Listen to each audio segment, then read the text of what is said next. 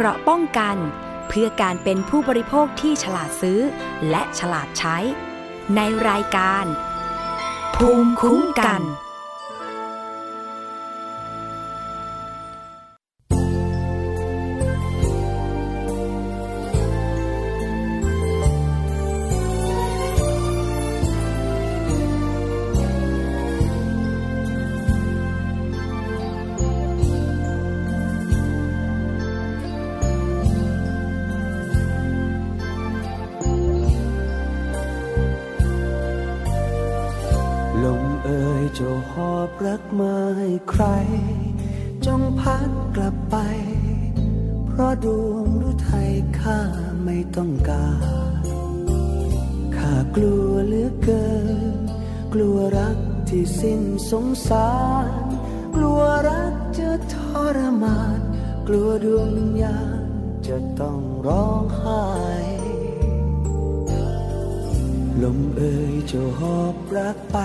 ถิดนาหากพัดกลับมา แล้วกลัวน้ำตารักต้องตกในข้ากลัวรักลวงกลัวรักอารมณ์อ่อนไหว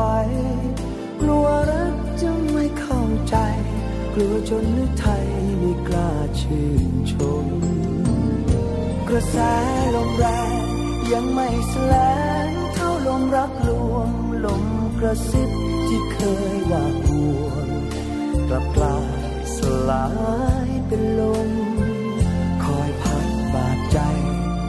ให้เป็นรอยทุกข์ระทมใจรักจึงต้องคืนคงเพราะหลงเชื่อลมรักลวงดวงใจข้าตรงแล้วลมเจ้าเอ๋ยอย่าเย้ยข้าเลย พัดเลยผ่านไปแล้วไม่ต้องห่วง ข้ายอมช้ำใจ ในรักที่ข้าเคยห่วง ลมจ้าอย่าตามมาลวงสงสารดวงใจดวงนี้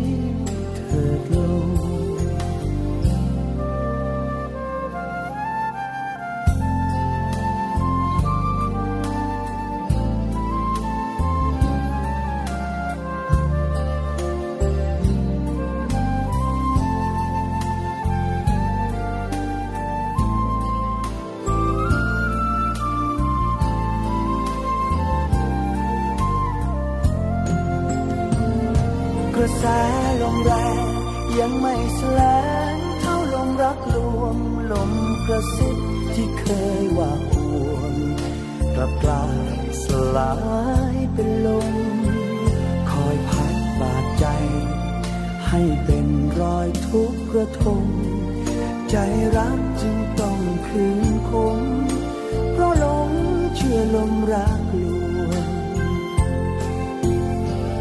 ดวงใจข้าตรงแล้วลมเจ้าเอ๋ยอย่าเย้ยข้าเลย พัดเลยผ่านไปแล้วไม่ต้องห่วงข้ายอมช้ำใจ ในรักที่ข้าเคยห่วง ลมจ้าอย่าตามมาลวงสงสารดวงใจดวงนี้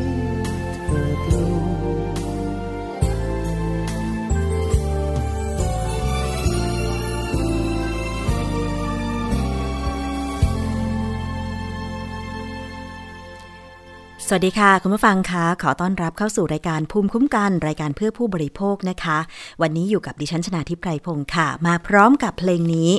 ลมจ๋านะคะ เสียงร้องฟังสบายๆเย็นๆ ของพี่เบิร์ดธงชัยมิกเอนไตนะคะ เพลงนี้เป็นเพลงลูกกรุงเก่า แต่ว่าถูก นักร้องหลายๆ คนนำมาขับร้องใหม่ ซึ่งก็ให้ความรู้สึกที่แตกต่างกันไปนะคะนำมามอบให้คุณผู้ฟังได้ฟังกันเผื่อว่าบางพื้นที่ร้อน บางพื้นที่ฝนตกอากาศอาจจะเย็นๆลมเย็นๆหน่อย ก็แบ่งปันให้สำหรับพื้นที่ที่อาจจะอบอ้าวนะคะ ก่อนฝนตกมักจะรู้สึกอบอ้าว เพราะว่าอากาศมันจะเปลี่ยนแปลงเขาเรียกว่า ความกดอากาศใช่ไหมคะ ที่มันจะ พัดไปแต่ละที่ แล้วก็ไปเกิดเหตุการณ์ อย่างเช่น ก่อนฝนตกหนักหรือลมพายุเข้าเนี่ยนะคะ ก็มักจะมีแบบโอ้โหบางบางวันทำไมฉันรู้สึกร้อนอบอ้าว เดินไปไหนก็เหงื่อไหลตลอดเวลาทั้งๆทที่ไม่เคยเป็นแบบนี้มาก่อน คุณผู้ฟังเคยรู้สึกแบบนี้ไหม อย่างช่วงประมาณวันอาทิตย์ที่ผ่านมาเนี่ยนะคะ ดิฉันมีความรู้สึกว่า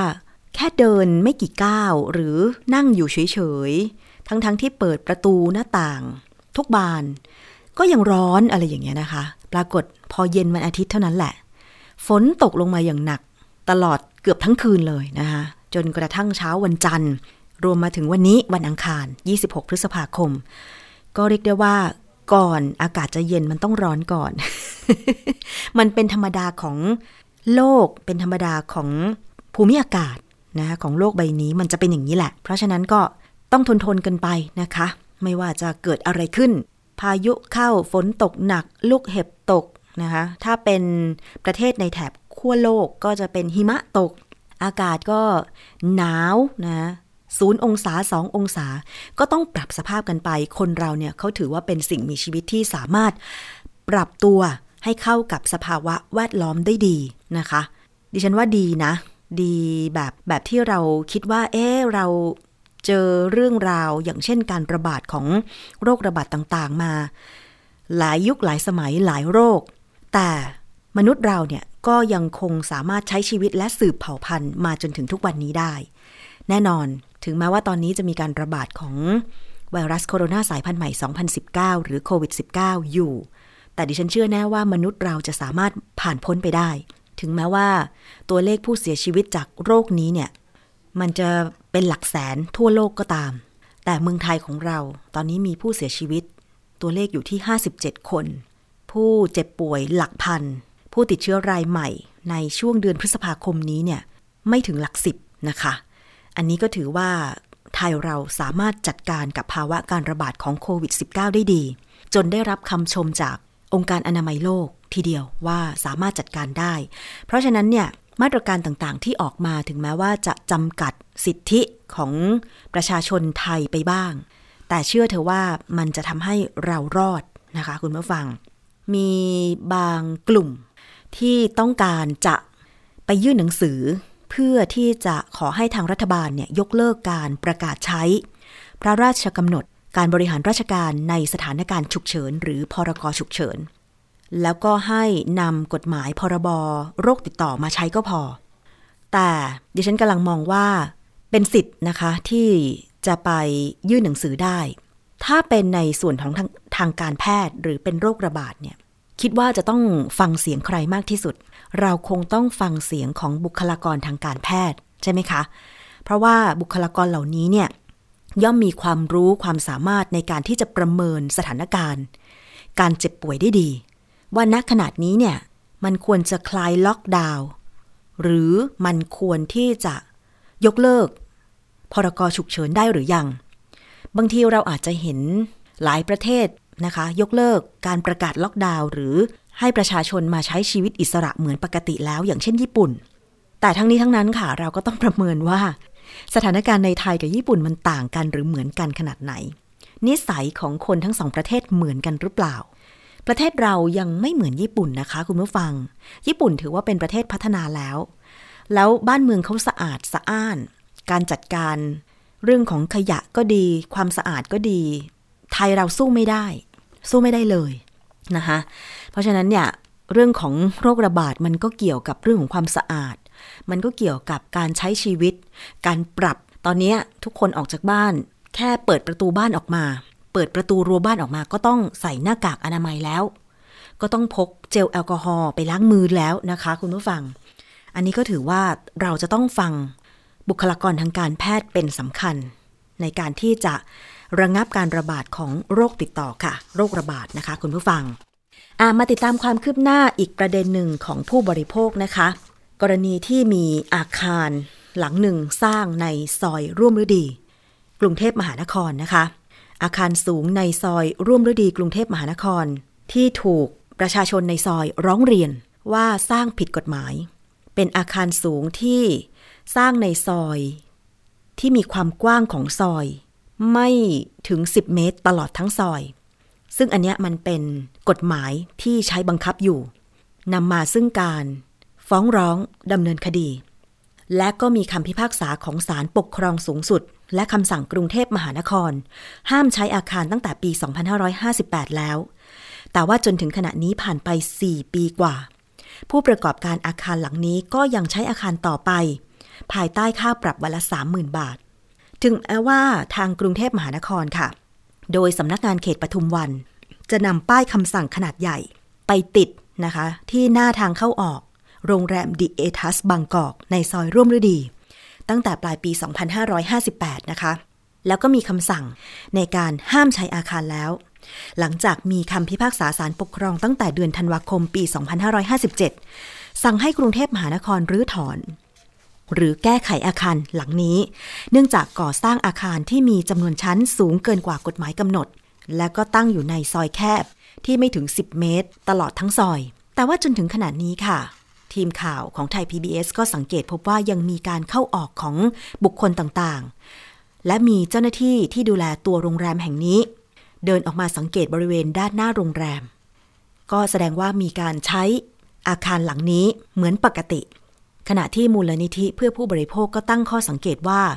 มีชุมชนมากถึง 14 ชุมชน ที่ได้รับผลกระทบจากการก่อสร้างอาคารสูง จากการร้องเรียนและหลายโครงการก็ยังไม่ถูกแก้ไขปัญหา รวมถึงโครงการในซอยร่วมฤดีแห่งนี้ด้วยนะคะ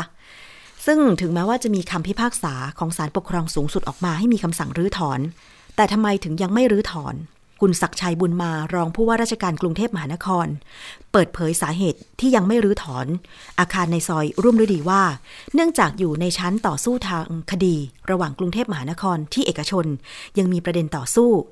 ทั้งข้อคำสั่งไม่ชอบด้วยกฎหมาย และการบังคับให้ต้องจ่ายค่าปรับ จากการใช้พื้นที่วันละ 30,000 บาท จึงยังไม่ถูกหรือถอนนั่นเองนะคะ แต่ทีนี้ในมุมของผู้บริโภคที่ไปร้องเรียนต่อมูลนิธิเพื่อผู้บริโภคล่ะ จะดำเนินการอะไรอย่างไรต่อไป เพราะว่ามันก็กระทบกับการใช้ชีวิต ลองนึกถึงซอยแคบๆ ที่ถ้าเกิดเหตุการณ์ฉุกเฉินขึ้น เช่น เหตุการณ์เพลิงไหม้ในซอย รถ ดับเพลิงเข้าออกไม่สะดวก การช่วยเหลือผู้คนไม่สะดวกแบบเนี้ยกระทบไหมกระทบแน่นอนนะคะ ช่วงนี้ดิฉันมีสายของคุณนฤมลเมฆบริสุทธิ์ค่ะ หัวหน้าศูนย์พิทักษ์สิทธิผู้บริโภค มูลนิธิเพื่อผู้บริโภคอยู่ในสายจะมาพูดคุยเกี่ยวกับประเด็นนี้ค่ะ สวัสดีค่ะ คุณนฤมลคะสวัสดีค่ะ ค่ะ จะทำยังไงต่อไปคะในเมื่ออาคารสูงในซอยร่วมฤดียังไม่รื้อถอนเออประชาชนในซอยจะทำยังไงต่อไปคะอันนี้มันคนละเรื่องกันนะคะ ค่ะ การที่เอกชนจะฟ้องรัฐรัฐเป็นคนเอาใบอนุญาตให้เขาดำเนินการแล้วเขาได้รับความเสียหายเช่นนั้นนะคะจริงๆแล้วเนี่ยคำสั่งของศาลปกครองสูงสุดเป็นคำสั่งทางปกครองนะคะ ที่กำหนดว่าคุณต้องปฏิบัติตามกฎหมายค่ะกฎหมายให้คุณเนี่ยขอใบอนุญาตให้ผู้ประกอบการเนี่ยสร้างอาคารตามที่บังคับใช้กฎหมายอยู่นะคะ ก็คือไม่สูงเกินเท่าไหร่เท่าไหร่นะคะ แต่ในขณะที่คำสั่งเนี้ยออกมาแล้วว่าผู้ปกครองบอกว่า คุณต้องไป จัดการให้ผู้ประกอบการรื้อออกค่ะเพราะว่าตอนเนี้ยมันผิดกฎหมายค่ะนี่ค่ะดังนั้นคำสั่งเนี้มันเป็นคำสั่งที่ออกโดยรัฐเองนะคะรัฐก็ต้องปฏิบัติตามค่ะนี่เป็นคำสั่งทางปกครองนะคะ ค่ะ ส่วนเอกชนที่บอกว่าฟ้องรัฐก็เรียกร้องค่าเสียหายในกรณีที่อ่ามีการต้องรื้อถอนทางนี้ค่ะค่ะซึ่งมันคนละเรื่องกันอืมถ้ายังไงดันั้นเนี่ย ทางจริงๆสำนักงานเขตเพราะมันเป็นคำสั่งทางปกครองใช่ค่ะยังไงทางสำนักงานเขต และกรุงเทพมหานครก็ต้องปฏิบัติตามคำสั่งต้องรื้อของศาลปกครองใช่ไหมคะ ที่ให้อาคารแห่งนี้รื้อถอนหรือปรับปรุงตามคำสั่งเพราะว่าสุดท้ายเสียหายศาลก็ไม่สามารถที่จะสั่งให้ไม่รื้อนะคะเพราะเป็นคำสั่งทางปกครองค่ะอันนี้ใช้คำสั่งที่เรื่องของค่าเสียหายว่าใครผิดใครถูกไปไปว่ากันอีกทีแล้วพอยังไม่รื้อถอนแบบนี้เอ่อจะมีการเคลื่อนไหวอะไรอย่างไรมั่งคะ อย่างชาวชุมชนซอยร่วมฤดีเนี่ยค่ะ ก็กำลังหารือกับทีมนักกฎหมายอยู่นะคะว่าดำเนินการอะไรต่อกับทางกทมค่ะเพราะว่าถือว่ามันเป็นเรื่องที่ยาวนานมากนะคะจริงๆคำสั่งทางปกครองมีมาตั้งแต่ปี50นะคะค่ะท่านก็ชี้แจงมาแล้วว่าจะสั่งเลยเมื่อไหร่นะคะแล้วปัจจุบันเนี่ยผู้ประกอบการก็ยังใช้อาคารอยู่อะดังนั้นเดี๋ยวเนี่ยเราคิดว่า อันเนี้ยมันเป็นบทเรียนของรัฐนะคะ ที่ถ้าท่านสั่งไปแล้วในขณะที่มันเป็นกฎหมายค่ะแล้วจะต้องมาลื้อเนี่ยความสูญเสียมันมากกว่า นะคะค่ะที่ท่านจะประคับใช้กฎหมายให้ทุกคนนะคะว่าคุณสร้างผิดกฎหมายคุณก็สร้างให้ถูกกฎหมายค่ะก็คือต้องสูงเท่าไหร่ตามพระราชบัญญัติควบคุมอาคารกำหนดไปมีอำนาจในมืออยู่แล้ว ค่ะ โอกาสในการรื้อถอนโดยเร็ว หรือปรับปรุงโดยเร็วนี่ มองว่ายังไงคะ จะมีโอกาสเป็นไปได้ไหมคะจริงๆก็กำหนดไว้ตั้งแต่ปีหกหนึ่งใช่ไหมคะที่บอกว่าจะหาคนประกอบการมารื้อได้แล้ว อันนี้เราคิดว่าก็ต้องปฏิบัติตามคำที่ท่าน เอาไว้อะค่ะค่ะเพราะว่ามันก็เป็นตัวอย่างของผู้ประกอบการรายอื่นที่จะทำนะคะว่าถ้าสุดท้ายแล้วเนี่ยมันมีคำสั่งทางปกครองออกมาแล้วก็ต้องปฏิบัติตามค่ะ แล้วส่วนความเสียหายรัฐเป็นหน้าที่ของรัฐนะคะเพราะว่าหนึ่งจริงรัฐถ้าบังคับใช้กฎหมายมาตั้งแต่ต้นก็ประชาชนชุมชนตอนยุ่งไม่ดีเนี่ยเขาเตือนมาตลอดนะคะเขาแจ้งมาตลอดว่าผิดกฎหมายแล้วรัฐก็ยังไม่บังคับใช้กฎหมายค่ะแล้วก็ แล้วสุดท้ายรัฐก็ต้องเป็นรับผิดชอบทั้งหมดอันนี้ถือว่าเป็นความสูญเสียของรัฐนะคะก็ถ้าประชาชนด้วยนะคะว่าสุดท้ายท่านก็ต้องนำเงินในส่วนที่เป็นส่วนที่เราประชาชนทั่วไปที่ใส่เข้าไปให้รัฐดำเนินการเท่าที่ดิฉันจำได้เนี่ยนะคะ ว่าทางเขตปทุมวันกรุงเทพมหานครบอกว่าหาผู้รับเหมามารื้อถอนได้แล้วใช่ไหมคะ แต่ว่าในส่วนของค่ารื้อถอนอะไรต่างๆ ก็ต้องไปเรียกเก็บกับเอกชน แต่ทีนี้ว่าพอมีล่าสุดที่บอกว่าจะต้องรอการดำเนินคดีตามกฎหมายตามที่เอกชนฟ้องมาเนี่ย ก็ไม่แน่ใจเหมือนกันว่าจะอีกยาวนานเท่าไหร่นะคะกำลังรอว่าใครจะเป็นผู้จ่ายต้องไหมคะเพราะฉะนั้นมันไม่เกี่ยวเป็นคำสั่งทางปกครองท่านก็ต้องสั่งนี้ก่อนค่ะส่วนใครจะรับผิดชอบค่าเสียหายหมายถึงว่าถ้าศาลพิพากษาว่าไม่ต้องจ่ายผู้ประกอบการที่เขามาในเรื่องของการได้รับความเสียหายต้องเป็นผู้จ่ายยังไง เอาละค่ะคุณผู้ฟังคะเดี๋ยวถ้ามีความคืบหน้าเกี่ยวกับประเด็นนี้ก็จะติดตามกันต่อไป วันนี้ต้องขอบคุณคุณนฤมลเมฆบริสุทธิ์มากเลยค่ะค่ะยินดีค่ะค่ะค่ะ สวัสดีค่ะ ถ้ายังไม่เคยได้ทราบรายละเอียดของคดีซอยร่วมฤดีเนี่ยนะคะ เป็นเหมือนกรณีศึกษาเลยทีเดียวนะคะ เมื่อชาวบ้านไม่เอาตึกสูงในซอยค่ะ มีคำพิพากษาสารปกครองสูงสุดนะคะ ให้ชาวบ้าน 24 รายในชุมชนซอยร่วมฤดี ชนะคดีที่เป็นโจทยื่นฟ้องผู้ว่าราชการกรุงเทพมหานคร และสำนักงานเขตปทุมวัน ฐานละเว้นการปฏิบัติหน้าที่ หลังออกหนังสือรับรองความกว้างของถนนในซอยร่วมฤดีเกินความเป็นจริง จนทำให้บริษัทลาบประทานจำกัด และบริษัท ทับทิมทรจำกัด ผู้ประกอบการโรงแรมดีเอทัสกรุงเทพดำเนินการก่อสร้างอาคารใหญ่พิเศษ เกินกว่าที่กฎหมายกำหนด และไม่ยื่นคำขอใบอนุญาต ตามพรบควบคุมอาคาร พุทธศักราช 2522 คือฟ้องไปเมื่อวันที่ 2 ธันวาคม 2557 ชาวบ้านที่ร่วมกันต่อสู้เนี่ย ก็ถือว่าโล่งใจ ที่ศาลมีคำพิพากษาออกมาอย่างนี้ ซอยร่วมฤดีเขตปทุมวันเนี่ยเป็นซอยเก่าแก่ที่มีชื่อเสียง ถือว่าเป็นย่านเศรษฐกิจสำคัญ แต่ปรากฏว่าเมื่อปี 2551 ประชาชนส่วนหนึ่งที่อาศัยอยู่ในซอยนี้ได้ร้องเรียนที่มูลนิธิเพื่อผู้บริโภค ให้ยื่นฟ้องผู้ว่าราชการกรุงเทพมหานคร และผู้อำนวยการเขตปทุมวัน ฐานใช้อำนาจหรือออกคำสั่งทางปกครอง ผิดพรบควบคุมอาคาร พุทธศักราช 2522โดยออกเอกสารรับรองความกว้างของถนนซอยร่วมฤดีเกินกว่าความเป็นจริง แล้วก็ปล่อยให้มีการก่อสร้างอาคารสูง 24 ชั้น ซึ่งเกินกว่าที่กฎหมายกำหนด ก่อให้เกิดผลกระทบทางสิ่งแวดล้อม ทั้งเสียงดังหนวกหู ฝุ่นละออง การจราจรติดขัด ทั้งยังสร้างความรู้สึกไม่ปลอดภัยในชีวิตและทรัพย์สินของประชาชนในละแวกนี้เป็นอย่างยิ่งนะคะ ประเด็นสำคัญอยู่ตรงที่กฎหมายก็คือกฎกระทรวงฉบับที่ 33 ตามพรบควบคุมอาคาร พุทธศักราช 2522 ระบุไว้ว่า ซอยที่มีความกว้างไม่เกิน 10 เมตร ตลอดแนวไปจนถึงถนนสาธารณะ ไม่สามารถก่อสร้างอาคารที่มีความสูงเกิน 8 ชั้น หรือสูงเกินกว่า 23 เมตรได้ สอดคล้องกับการรังวัดถนนภายในซอยร่วมฤดี 8 จุด โดยกรมที่ดินเมื่อปี 2553 พบว่าถนนตลอดทั้งแนวมีความยาว 9.146 เมตร คือมีความกว้างตลอดทั้งแนวที่เขาวัด 8 จุดเนี่ย มีอยู่จุดหนึ่งนะคะ วัดได้ 9.146 เมตร อีกจุดหนึ่งวัดได้ 9.207 เมตร อีกจุดหนึ่งก็คือ 9.949 เมตร คือแต่ละจุดที่เขาวัดตลอดทั้งซอยเนี่ยไม่ถึง 10 เมตรนะคะก็แสดงให้เห็นว่าไม่สามารถสร้างอาคารที่สูงเกินกว่า 23 เมตรได้นะคะ แต่ปรากฏว่าโรงแรมดีเอทัสเนี่ยสูง 24 ชั้น 23 เมตรเนี่ยเท่ากับตึก 8 ชั้นประมาณนั้นนะคะ แต่สร้าง 24 ชั้นเนี่ยมันเกินไปเท่าไหร่ มันสูงเกินไปมากเลย นะคะ สรุปง่ายๆก็คือ ถนนในซอยร่วมฤดีเนี่ยมีความกว้างไม่ถึง 10 เมตรนะคะแต่สิ่งที่ตามมาก็คือเมื่อมีการก่อสร้างเสร็จเปิดใช้งาน มีคำถามว่าทางเขตปทุมวันเซ็นอนุมัติให้ก่อสร้างได้อย่างไรนะคะเราเคยได้ยินข่าวเมื่อสมัย 30 ปีก่อนไหมคะโรงแรม Imperial ที่เกิดเหตุการณ์ไฟไหม้จนมีคนตาย สาเหตุมาจากรถดับเพลิงคันใหญ่ เข้าไปดับเพลิงไม่ได้ เพราะว่า ซอยคับแคบ การช่วยเหลือผู้ประสบภัย การลำเลียงผู้ป่วย เป็นไปอย่างทุลักทุเลนะคะ ซึ่งเรื่องนี้นายแพทย์สงครามทรัพย์เจริญ แพทย์ประจำพระองค์สำนักพระราชวัง ผู้เป็นโจทยื่นฟ้องร่วมกับชาวบ้านที่อาศัยอยู่ในซอยร่วมฤดี 24 คนฟ้องไปเมื่อวันที่ 23 กันยายน 2553 แล้วก็ศาลพิพากษาให้ชนะคดีในที่สุด เราก็จะมาดูกันว่า เมื่อมีคำสั่งศาลปกครองสูงสุดให้รื้อถอนหรือปรับปรุงอาคารดีเอทัสแห่งนี้ให้เป็นไปตามกฎหมาย แล้วเนี่ยจะดำเนินการได้เร็วที่สุดเมื่อไหร่นะคะอะคุณผู้ฟังเรื่องนี้เป็นมหากาบจริง ๆ นะคะ มีทนายความก็คือคุณเฉลิมพงศ์กลับดีค่ะ หัวหน้าศูนย์ ทนายความอาสามูลนิธิเพื่อผู้บริโภคบอกว่า จริง ๆ ก่อนหน้านี้เนี่ยขั้นตอนที่ทางกทม และสำนักงานเขตปทุมวัน จะต้อง ใช้อำนาจหน้าที่ตามมาตรา 42 แห่งพรบควบคุมอาคาร พุทธศักราช 2522 ที่จะสั่งให้เจ้าของหรือผู้ครอบครองอาคารดำเนินการรื้อถอนอาคารนั้นทั้งหมดหรือบางส่วน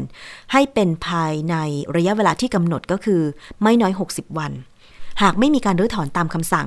สำนักงงานเขตก็มีอำนาจในการให้ศาลเนี่ยมีคำสั่งจับกลุ่มหรือกักขังบุคคลที่ไม่ปฏิบัติตามคำสั่งได้นะคะแต่ว่าที่ยังไม่มีการรื้อถอนอาคาร เพราะอยู่ในขั้นตอนของการฟ้องร้องคดีที่ทางเอกชนก็คือ เจ้าของอาคารแห่งนี้ฟ้องกรุงเทพมหานครนะคะแต่ทางมูลนิธิเพื่อผู้บริโภคและชาวชุมชนก็ยังขอให้มีการปฏิบัติตามคำสั่งศาลปกครองสูงสุดนะคะ คุณผู้ฟังอะเดี๋ยวเรามาติดตามกันต่อไปก็แล้วกันค่ะ อีกประเด็นหนึ่งนะคะที่เราต้องมาตามเกี่ยวกับเรื่องของความปลอดภัยด้านอาหารการกิน นั่นก็คือสารเคมีทางการเกษตรค่ะ ถ้าเราไม่ใช้สารเคมีทางการเกษตรแน่นอนพืชผักผลไม้ที่เรากินเข้าไปก็จะปลอดภัย ใช่ไหมคะ คือถึงแม้ว่าจะมีการใช้ แต่ถ้าไม่ทิ้งระยะเวลาก่อนการเก็บเกี่ยวให้มันถูกต้อง สารเคมีเหล่านี้ก็มีการตกค้าง อย่างที่มีการเปิดเผยผล พิสูจน์นะคะว่ามีพืชชนิดใดมีผักมีผลไม้ชนิดใดบ้าง ที่มีสารเคมีตกค้าง สูงสุดมากบ้างน้อยบ้าง แต่ทั้งนี้ทั้งนั้นถ้าในมุมของผู้บริโภค เราก็คงไม่อยากจะกินอะไรที่มันเป็นสารเคมีใช่ไหมคะคุณผู้ฟัง การยกเลิกการใช้สารเคมีพาราควอดและคลอไพริฟอสซึ่งจะเริ่มตั้งแต่วันที่ 1 มิถุนายน 2563 ยังเป็นเรื่องที่ชาวนาในจังหวัดกำแพงเพชรกังวลใจอยู่ค่ะ เพราะว่ายังไม่มีสารอื่นทดแทน ส่วนร้านจำหน่าย สารเคมีทางการเกษตร ยืนยันว่า พร้อมที่จะปฏิบัติตามคำสั่งนะคะ ไปสำรวจความคิดเห็นไปสำรวจร้านสารเคมีทางการเกษตรที่ตำบลวังพิกุลอำเภอวังทองจังหวัดพิษณุโลกค่ะ ก็ยังเปิดให้บริการตามปกตินะคะ โดยระบุว่าระยะนี้ก็มีเกษตรกรเข้าไปถามหา แล้วก็ขอซื้อยาฆ่าหญ้านำไปใช้ ทั้งพาราควดและคลอไพริฟอสอยู่ โดยเฉพาะพื้นที่ในช่วงหน้าฝนนี้เนี่ยหญ้าก็จะขึ้นดีงอกงามเป็นพิเศษเลยนะคะ แต่ที่ร้าน แห่งนี้เนี่ยไม่มีการจำหน่ายแล้ว เนื่องจากไม่ได้จดทะเบียนเพื่อจำหน่ายสารเคมีเกษตร ที่มีการควบคุม เพราะว่าเจ้าของร้านบอกเคยไปอบรมมาแล้ว พบว่าสารอันตรายเหล่านี้ไม่เป็นผลดีต่อร่างกายของผู้บริโภคและผู้ใช้ และจากการสอบถามหลายแห่งพร้อมที่จะให้ความร่วมมือ การยุติจำหน่ายสารเคมีทั้งพาราคอดและคลอไพริฟอสในวันที่ 1 มิถุนายนนี้อย่างแน่นอน ส่วนกรณีที่มีการแบนสารทั้งสองชนิด นะคะ เจ้าของร้านจำหน่ายสารเคมีคนนี้ก็เห็นด้วยเพื่อความปลอดภัย ต่อสุขภาพของทุกฝ่าย ไปฟังเสียงของคุณชินกรเจ้าของร้านขายสารเคมีเกษตรที่อำเภอวังทองค่ะแล้วคิดว่าไงครับ ถ้าเกิดว่ามันมีการแบนขึ้นมาจริงๆ มันจะแบนแล้วแหละวันที่หนึ่งครับ ผมว่าดีครับอืมเพราะว่ามันก็ดีต่อร่างกายเราด้วยอืมครับ ผมเป็นร้านเอ่อผู้จำหน่ายเองก็รู้สึกดีเหมือนกันอืมที่จะได้กินของดีๆ ครับ ค่ะ นั่นคือเสียงของเจ้าของร้านคนนี้นะคะ มาดูในส่วนของเกษตรกรบ้างค่ะ ชาวนาในจังหวัดกำแพงเพชรนะคะ ระบุว่า การห้ามใช้สองสารเคมีนี้อาจจะทำให้ต้องปรับตัวในการทำการเกษตร โดยหาสารอื่นมาทดแทนค่ะ และหวังว่ารัฐบาลจะมีสารตัวใหม่ที่มีคุณสมบัติใกล้เคียงและราคาถูกมาทดแทนโดยเร็ว เพราะยังมีความจำเป็นในการกำจัดหญ้า ซึ่งหากใช้แรงงานคนเนี่ย ก็จะมีความสิ้นเปลืองมีต้นทุนสูง อาจจะเป็นเพราะว่าต้องว่าจ้างคนมาถางหญ้ามาดายหญ้านั่นเองนะคะ ไปฟังความคิดเห็นของชาวนาคนหนึ่งที่จังหวัดกำแพงเพชรค่ะ มันก็จะทำยังไงอะมึงยามันก็ลกกติตามหัวกระไลขนาอย่างเงี้ย มันก็ต้องหาสารตัวอื่นมาทดแทนให้ละมั้งหรือว่าจะยังไง ถ้าเกิดว่าเป็นพวกตัดมันก็ไม่จบไม่สิ้นนะเดี๋ยวมันก็โตขึ้นเรื่อยๆอะ เป็นความคิดเห็นนะคะของเกษตรกรท่านนี้ค่ะ ซึ่งเมื่อวันที่ 30 เมษายนที่ผ่านมา คณะกรรมการวัตถุอันตรายได้ประชุมหารือ เกี่ยวกับการแบนสารเคมีอันตรายทั้ง 2 ชนิดนี้ทั้งพาราควอดและคลอไพริฟอสนะคะ ก็ให้ยึดตามผลการประชุมครั้งแรกเมื่อเดือนพฤศจิกายน 2562 ค่ะ พาราควอดและคลอไพริฟอสเป็นวัตถุอันตรายชนิดที่ 4 หรือมีการแบนในวันที่ 1 มิถุนายน 2563 ทันที ซึ่งเบื้องต้นนะคะ มีสารเคมีค้างสต็อกอยู่ประมาณ 10,000 ตันนะคะ ระหว่างนี้สามารถใช้ได้จนกว่าจะถึงวันที่ 1 มิถุนายน 2563 จากนั้นจะให้เจ้าหน้าที่เข้าไปตรวจสอบ หากยังเหลือ ก็จะต้องให้ส่งคืนที่กรมวิชาการเกษตรเพื่อทำลายต่อไปนะคะ คุณผู้ฟัง ก็เหลือเวลาอีกไม่ถึงสัปดาห์ที่จะต้องไม่มีการใช้ ยาฆ่าหญ้าหรือสารกำจัดวัชพืช และศัตรูพืช ทั้งพาราควดและคลอไพริฟอสนะคะ อันเนี้ยทำให้เครือข่ายเกษตรกรปลอดภัย เขาบอกว่า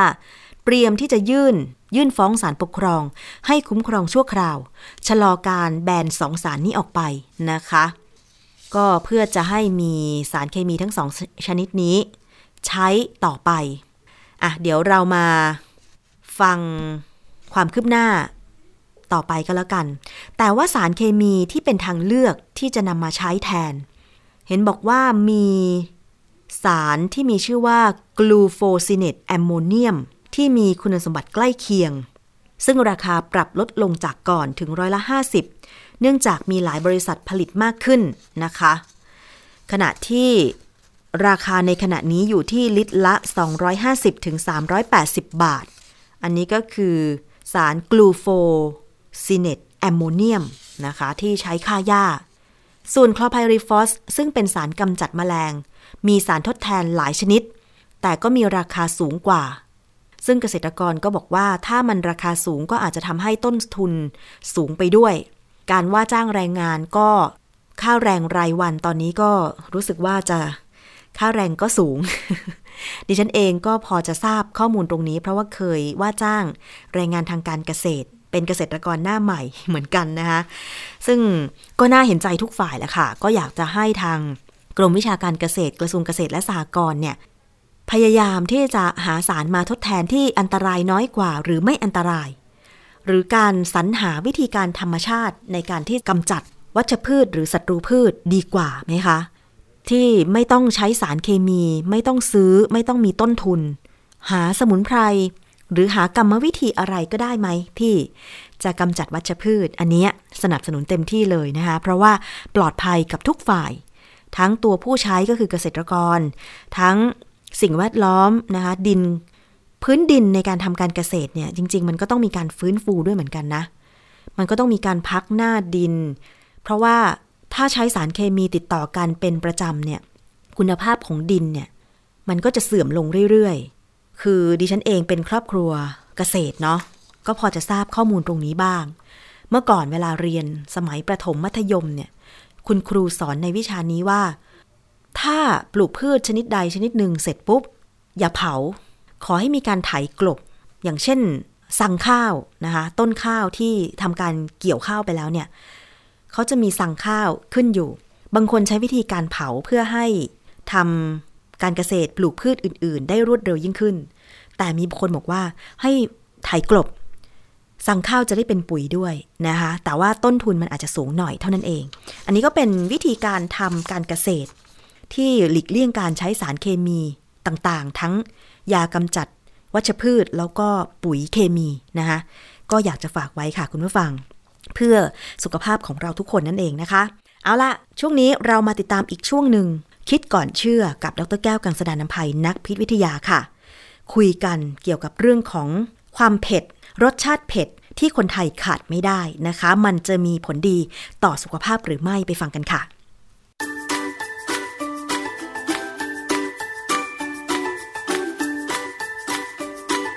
ช่วง คิดก่อนเชื่อ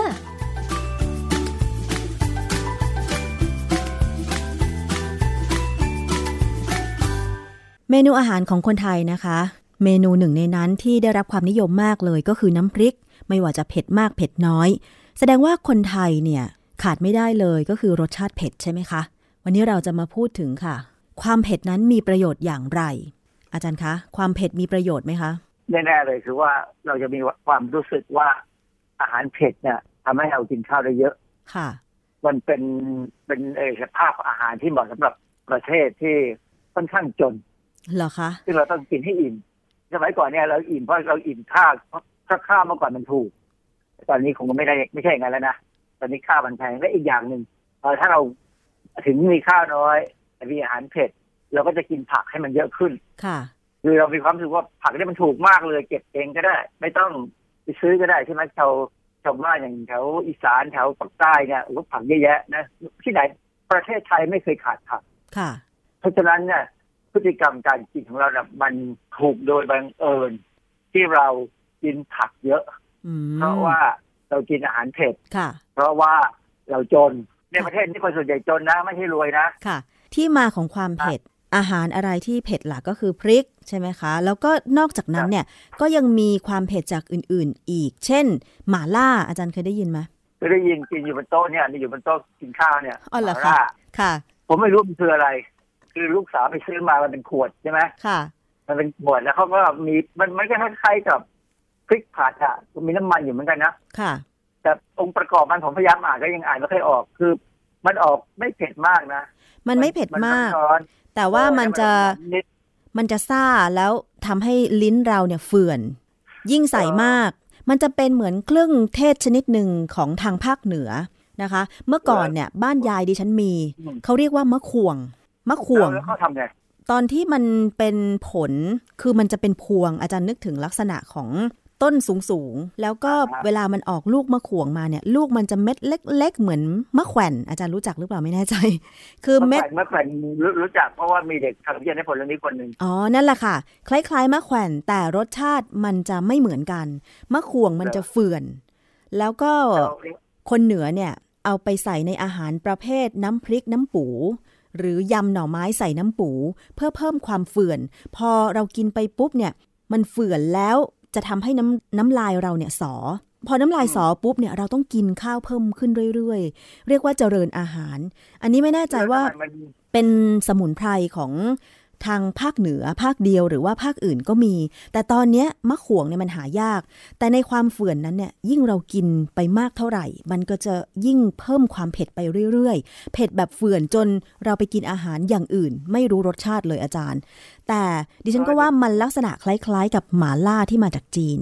เออใช่หมาล่ามันจะกินคืองั้นเดี๋ยวไว้เดี๋ยวเราไปหาข้อมูลมาคุยกันก่อนเพราะว่าไอ้หมาล่าเนี่ยผมผมก็ยังหาข้อมูลไม่ได้นะแต่มันมันไม่ได้เผ็ดเหมือนกับพริก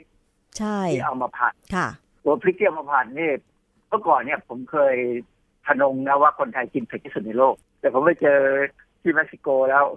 ยอมแพ้มันเหมือนกันอะเดี๋ยวเหรอเจอคะอินโดนีเซียเนี่ยเหรอคะอินโดนีเซียเนี่ยเขาเขาเขาทำไอ้พริกผัดเนี่ยนะส่งไปขายแล้วก็ใส่น้ำส้มอะไรนิดหน่อยมั้งส่งไปขายที่อเมริกา ค่ะหมูมันเจอเข้าไปนิดเดียวนะหัวนี่ร้อนเหงื่อชุ่มเลยอ๋อค่ะแล้วเผ็ดมากไอ้ไอ้เรื่องเผ็ดเนี่ยมันมันมีประโยชน์ไอ้เผ็ดเนี่ยน อกจากกินอาหารได้มากขึ้นแล้วเนี่ยทำให้ได้กินผัก เพราะผักเนี่ยมันมันจะเหมือนกับตัวช่วยทำให้ความเผ็ดร้อนมันหายไปน้อยน้อยมันน้อยลงนะใช่ไหมเราจะรู้สึกว่าเวลาเรากินอาหารคนคนใต้เนี่ยเขากินอาหารเนี่ยเขาไม่มีผักเป็นกระบุงเลยค่ะมาไอ้น้ำยาปักใต้เนี่ยจะมีผักมาเป็นกระบุกเป็นเป็นเขาเรียกอะไรนะกระจาดใช่ไหมค่ะเออมาเป็นกระจาดให้เราเลือกหยิบกินเลยอะมันเป็นพฤติกรรมที่ดีอะดีพอสมควรที่ทำให้เราได้กินของเยอะแต่ถ้าเผ็ดมากเกินไป หรือกินมากเกินไป มันจะทำร้ายร่างกายเราพอสมควร เช่นน้อยปากเปิดเกิดจะพองอะนะฝรั่งนี่ไม่ใช่คำว่าเบิร์นอะแต่ว่าไหม้เลยนะแล้วพอกินไปรุ่งขึ้นช้าตอนเข้าห้องน้ำเนี่ยได้ผลเลยได้รู้สึกตัวเลยว่าทำผิดพลาดไปแล้วนะ แล้วกังวลกันว่ามันจะเสี่ยงกับการเป็นโรคพวกลิสีดวงที่ซ้ำใช่ไหมเพราะว่าเออผมไปเจอบทความในของผู้จัดการออนไลน์เนี่ยเมื่อวันที่ 9 มิถุนา เขาก็พูดว่ามีหมอคนหนึ่งออกมาพูดว่ากินเผ็ดมากไป ใช่ว่าจะดี ซึ่งความจริงเนี่ยมันคาว่าเผ็ดมากเกินไปคืออะไร ค่ะ อาจารย์ที่อาจารย์บอกว่า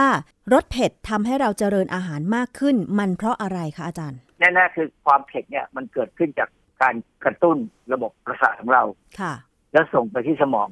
สมัยก่อนเนี่ยคนโบราณเนี่ยเขาเอาเอาพวกพริกเนี่ยมาผสมกับอาหาร วัตถุประสงค์หนึ่งแน่ๆคือการทำให้มันเป็นการถนอมอาหารด้วยค่ะ อาหารที่เผ็ดมากๆเนี่ยส่วนใหญ่จะอยู่ได้ แต่นานยิ่งถ้าเราผัดเผ็ดเนี่ยนะสังเกตไหมว่าอาหารนั้นถ้าจะไม่ต้องแช่ตู้เย็นค่ะ ก็อยู่ได้นานพอสมควรข้ามวันข้ามคืนได้ พริกมันมีไม่ต้องสารการอะไรคะอาจารย์ มันทำไมถึงเป็นเอ่อการถนอมอาหารด้วย ผมก็พยายามดูนะมันก็มีสารตัวหลักมันคือทักเซคินเนี่ยมันทำให้เผ็ดแต่ค่ะว่าตัวอื่นเนี่ยมันก็คงมีสารพวกแอนตี้ออกซิแดนต์ด้วยพอสมควรและอาจจะมีสารบางอย่างที่ช่วยฆ่าเชื้อแบคทีเรียได้ค่ะเพราะว่าเวลาเรากินเผ็ดเกินไปเนี่ย จะสังเกตว่าหลายคนเนี่ยถ่ายท้องนะเพราะว่าอะไรเพราะว่าไอ้พริกเนี่ยมันเข้าไปฆ่าเชื้อในแบคทีเรียแบคทีเรียบางชนิดในลำไส้เราอ๋อไส้ใหญ่เราค่ะฆ่าบางฆ่าบางชนิด บางชนิดที่ไม่ถูกฆ่ามันก็จเจริญขึ้นแต่ถ้าถ้าเปลือกมันเป็นชนิดที่ทำให้เกิดการเอ่อดูดซึมน้ำน้อยลง หรือว่ามันเป็นชนิดที่กระตุ้นการขยับเขาเรียกว่ามุมเมนต์การขยับของลำไส้อะค่ะมากขึ้นเนี่ย พอลำไส้ขยับมากขึ้นอุจจาระก็จะถูก ขับออกจากร่างกายเร็วขึ้น ค่ะ โอกาสที่จะเราจะดูดเอาน้ำคืนจากอุจจาระเนี่ย ก็น้อยลงอุจจาระก็จะเหลวค่ะนะเพราะฉะนั้นหลายคนเนี่ย ที่กินเผ็ดแล้วไม่ไม่ไม่นานละบางทีเป็นชั่วโมงนั่นเองก็ถ่ายท้อง ลักษณะเนี่ย เป็นลักษณะที่ว่าคุณกินเผ็ดเกินไป อืมต้องพยายามลดจำนวนกันไอ้ลดความเผ็ดลงใช่ เพราะว่าดิฉันเห็นบางคนนะ โดยเฉพาะคนแถบภาคอีสานเนี่ยตำส้มตำ หนึ่งจานเนี่ยใส่พริกเป็นกำมือ ดิฉันก็มองว่าเขากินได้ยังไง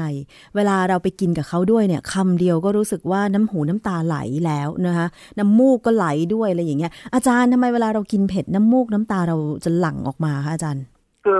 สารเผ็ดเนี่ย มันไปกระตุ้นระบบประสาทของเราพอกระตุ้นระบบประสาทแล้วเนี่ยสิ่งที่ตอบสนองออกมาจากสมองที่สั่งไปยังส่วนต่างๆของร่างกายเนี่ย ก็คือมันหาทางช่วยตัวเองอะอ๋อคือ เป็นคล้าย ๆ กับว่าเราเรียนรู้จนมันกลายเป็นความจำในระบบพันธุกรรมของเราของมนุษย์เลยด้วยซ้ำไม่ว่าจะเป็นชาติไหนคือสังเกตไหมว่าฝรั่งฝรั่งนี่มันทนความเผ็ดน้อยกว่าเรานะใช่กินไปเท่าไหร่อะก็แดงไปหมดเลย แล้วก็น้ำมูกน้ำตาไหลโอ้โหต้องชดน้ำแข็งเป็นเหยือกอะค่ะ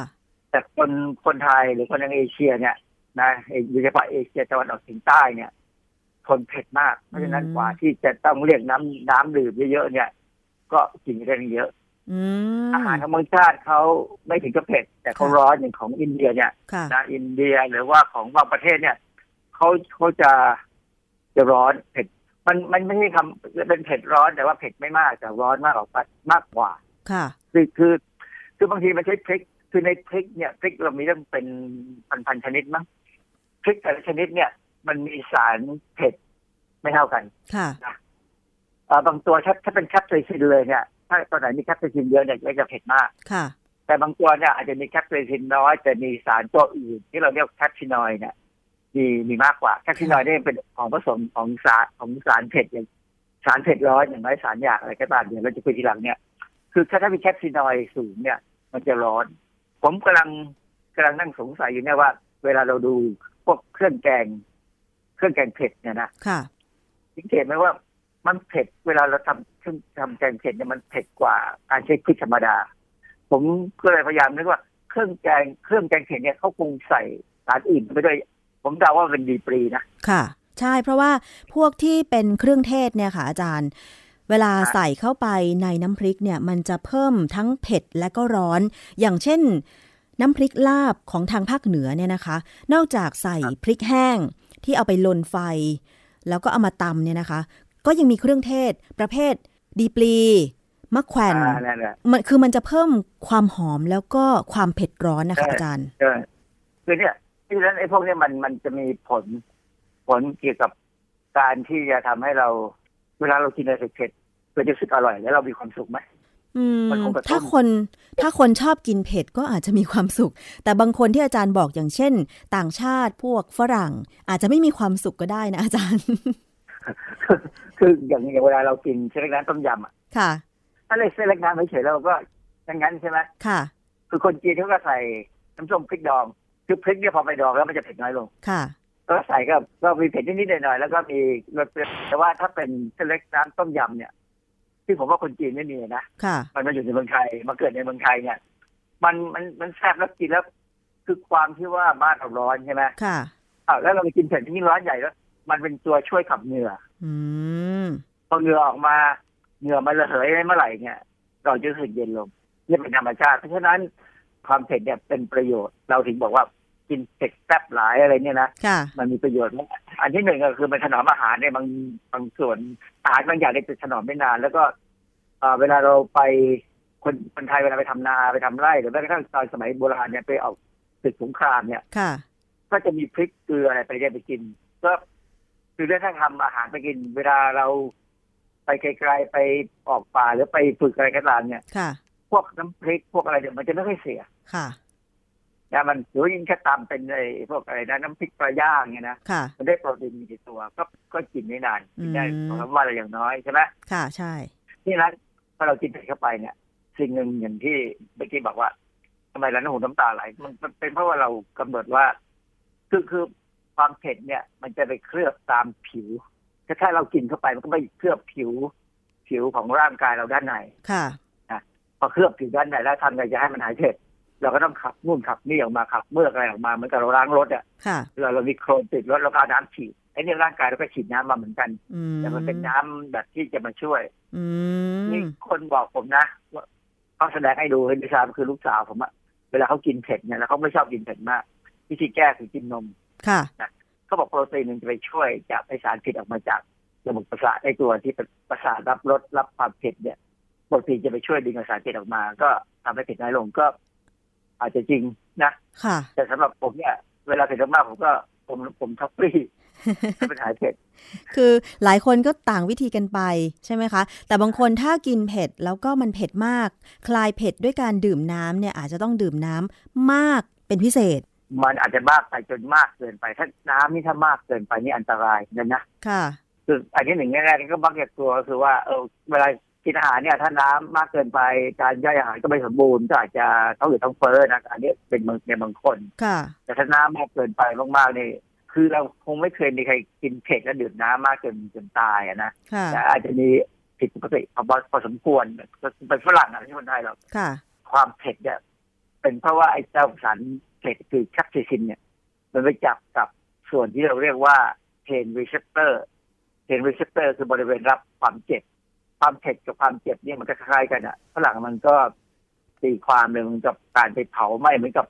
มีเข็มหรือมีไฟไปเผาอยู่ในปากนะสิ่งที่ตามมาคือหลอดเลือดจะขยายตัวพอขยายตัวเนี่ย ความร้อนจะปล่อยออกมาจากหลอดเลือดเราอืมทำให้เราเริ่มมีเหงื่อออก และถ้าเป็นคนผิวขาวเนี่ยโอ้โหเดี๋ยวจะกันแดงแจ๋วมาเลยค่ะ มันจะเห็นชัดเลยว่าเป็นคนผิวออกมาสีแดง ปากแดงจมูกแดงค่ะประเด็นหนึ่งที่น่าสังเกตคือ เวลาพอมีความเผ็ดหรือความความเจ็บอะไรก็ตามเนี่ยที่เนื่องจากไอ้แคปไซซินเนี่ยนะมันจะอยู่ระยะหนึ่งปั๊บเนี่ย มันจะทนได้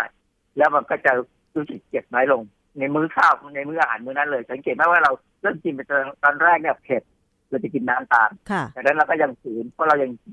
ชอบอยู่ปัจจัเรอยากกินอยู่เรากินต่อ ยิ่งถ้าต้มตำเนี่ย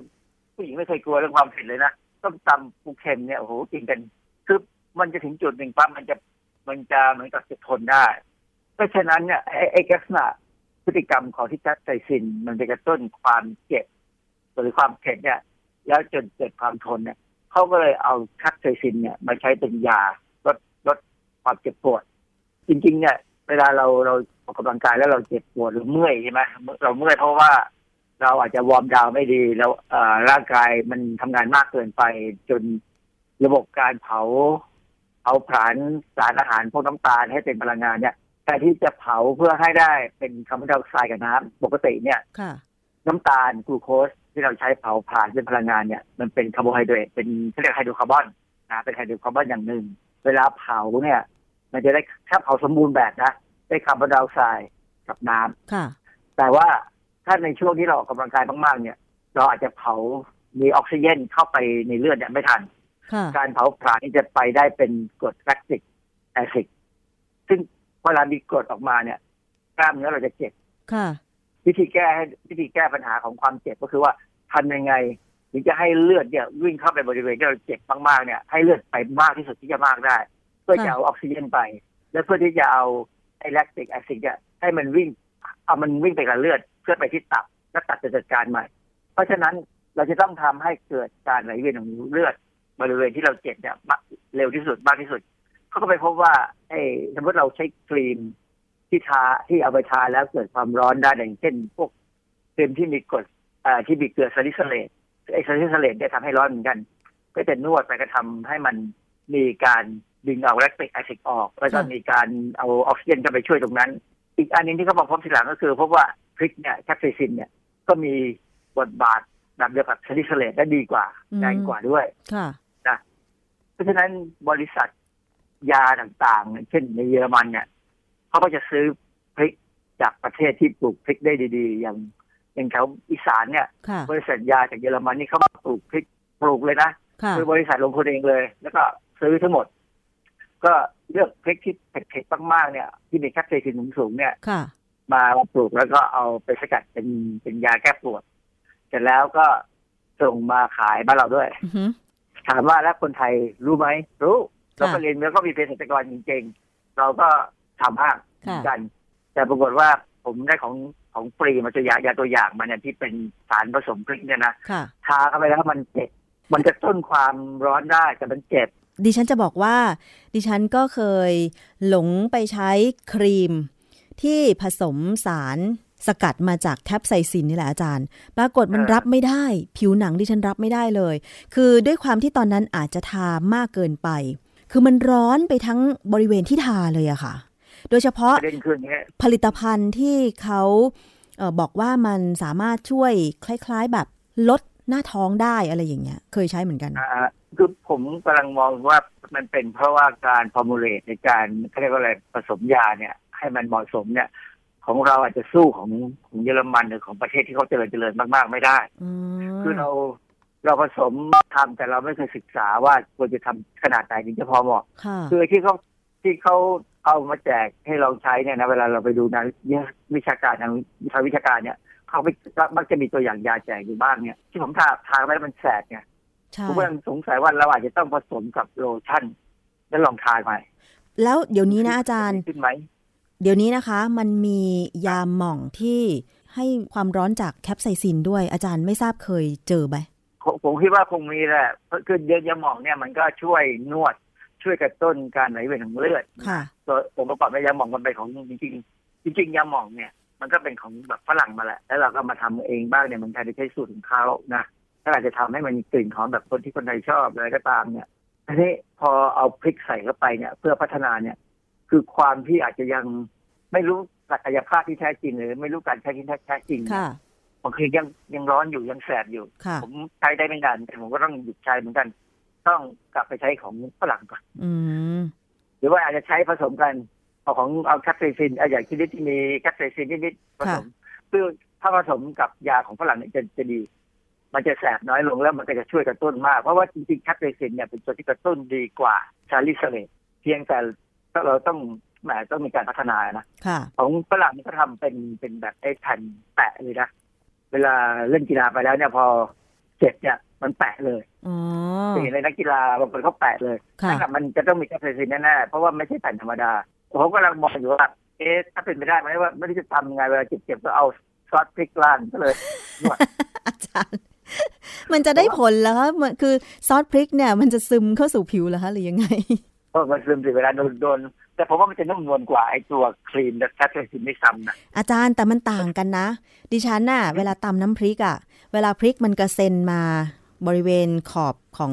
ครกอะค่ะทำไมมือมันร้อนมากอะอาจารย์เพื่อนเลยก็มันพริกอย่างเดียวอ๋อเหรอถ้าเป็นน้ำพริกกระเด็นเด้เราเอาน้ำพริกทาเนี่ยอาจจะดีขึ้นก็ได้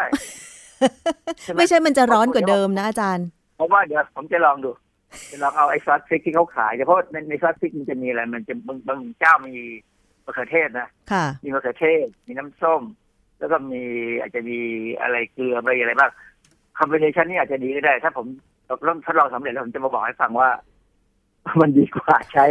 ไอ้เจลที่เป็นแคปไซซินไหมค่ะ อาจารย์การที่นำสารแคปไซซินนะคะ จากพริกมา ผสมทำเป็นผลิตภัณฑ์เพื่อลดความเจ็บปวดเนี่ย มันมีงานวิจัยอะไรมาก่อนหน้านี้ไหมคะก็มีแน่ถ้าเป็นของฝรั่งเนี่ยมีแน่ๆเขาทำมาตั้งนานแล้ว อย่างเช่น มันมีบทความในวารสารชื่อ Pharmacological Review Pharmacological ก็คือเภสัชนะค่ะเป็นวารสารที่เขาวารสารพวกนี้จะเป็นวารสารที่ทบทวนเอกสารทางวิชาการ อันนี้สิ่งที่ผมไปเจอบทความหนึ่งเขาพูดถึงเกี่ยวกับการใช้ปริศนา ของแคปไซซินเนี่ยว่ามันช่วยยังไงในการบำบัดอาการเจ็บปวดนะเป็นวารสารในปี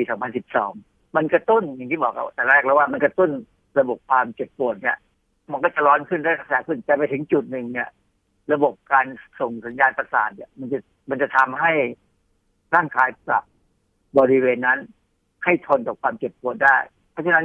พอพองานวิจัยมากๆเขาก็มีคนถึงเอาแคปไซซินเนี่ยมาผสมกับ นุ่นผสมนุ่นผสมนี่เป็นครีมสำหรับทาค่ะสำหรับลดอาการเจ็บปวดของนักกีฬาหรือแม้กระทั่งของเวลาเราไปเดินไปเตะเก้าอี้เตะอะไรเขาเนี่ยนะเราก็เอาครีมพวกเนี้ยทาเพราะฉะนั้นถ้ารู้สึกว่าทาแล้วมันแสบมันมันมันเผามาก ก็ทาน้อยหน่อย ทาแบบบางๆอีกวิธีหนึ่งที่ผมกำลังคิดว่าจะต้องพยายามลองใช้ใช้ดูคือผสมกับโลชั่นทาผิวคือจะรู้คือคือทำให้มันเจือจางแล้วก็ไอ้โลชั่นทาผิวนี่ปกติ โดยเนื้อมันแล้วเนี่ย มันจะช่วยทำให้ผิวเราบายขึ้นนะอันนี้ต้องทดลองค่ะ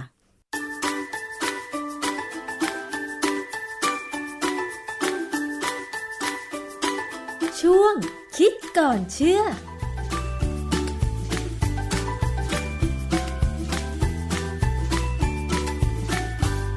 และนั่นก็คือช่วงคิดก่อนเชื่อจากดรแก้วกังสดานอัมภัยนักพิษวิทยานะคะ วันนี้หมดเวลาแล้วนะคะ คงจะต้องลากันไปก่อน ดิฉันชนะทิพไพรพงศ์สวัสดีค่ะ ติดตามรับฟังรายการย้อนหลังได้ที่เว็บไซต์และแอปพลิเคชันไทย PBS Radio ไทย PBS ดิจิทัล Radio วิทยุข่าวสารสาระ เพื่อสาธารณะและสังคม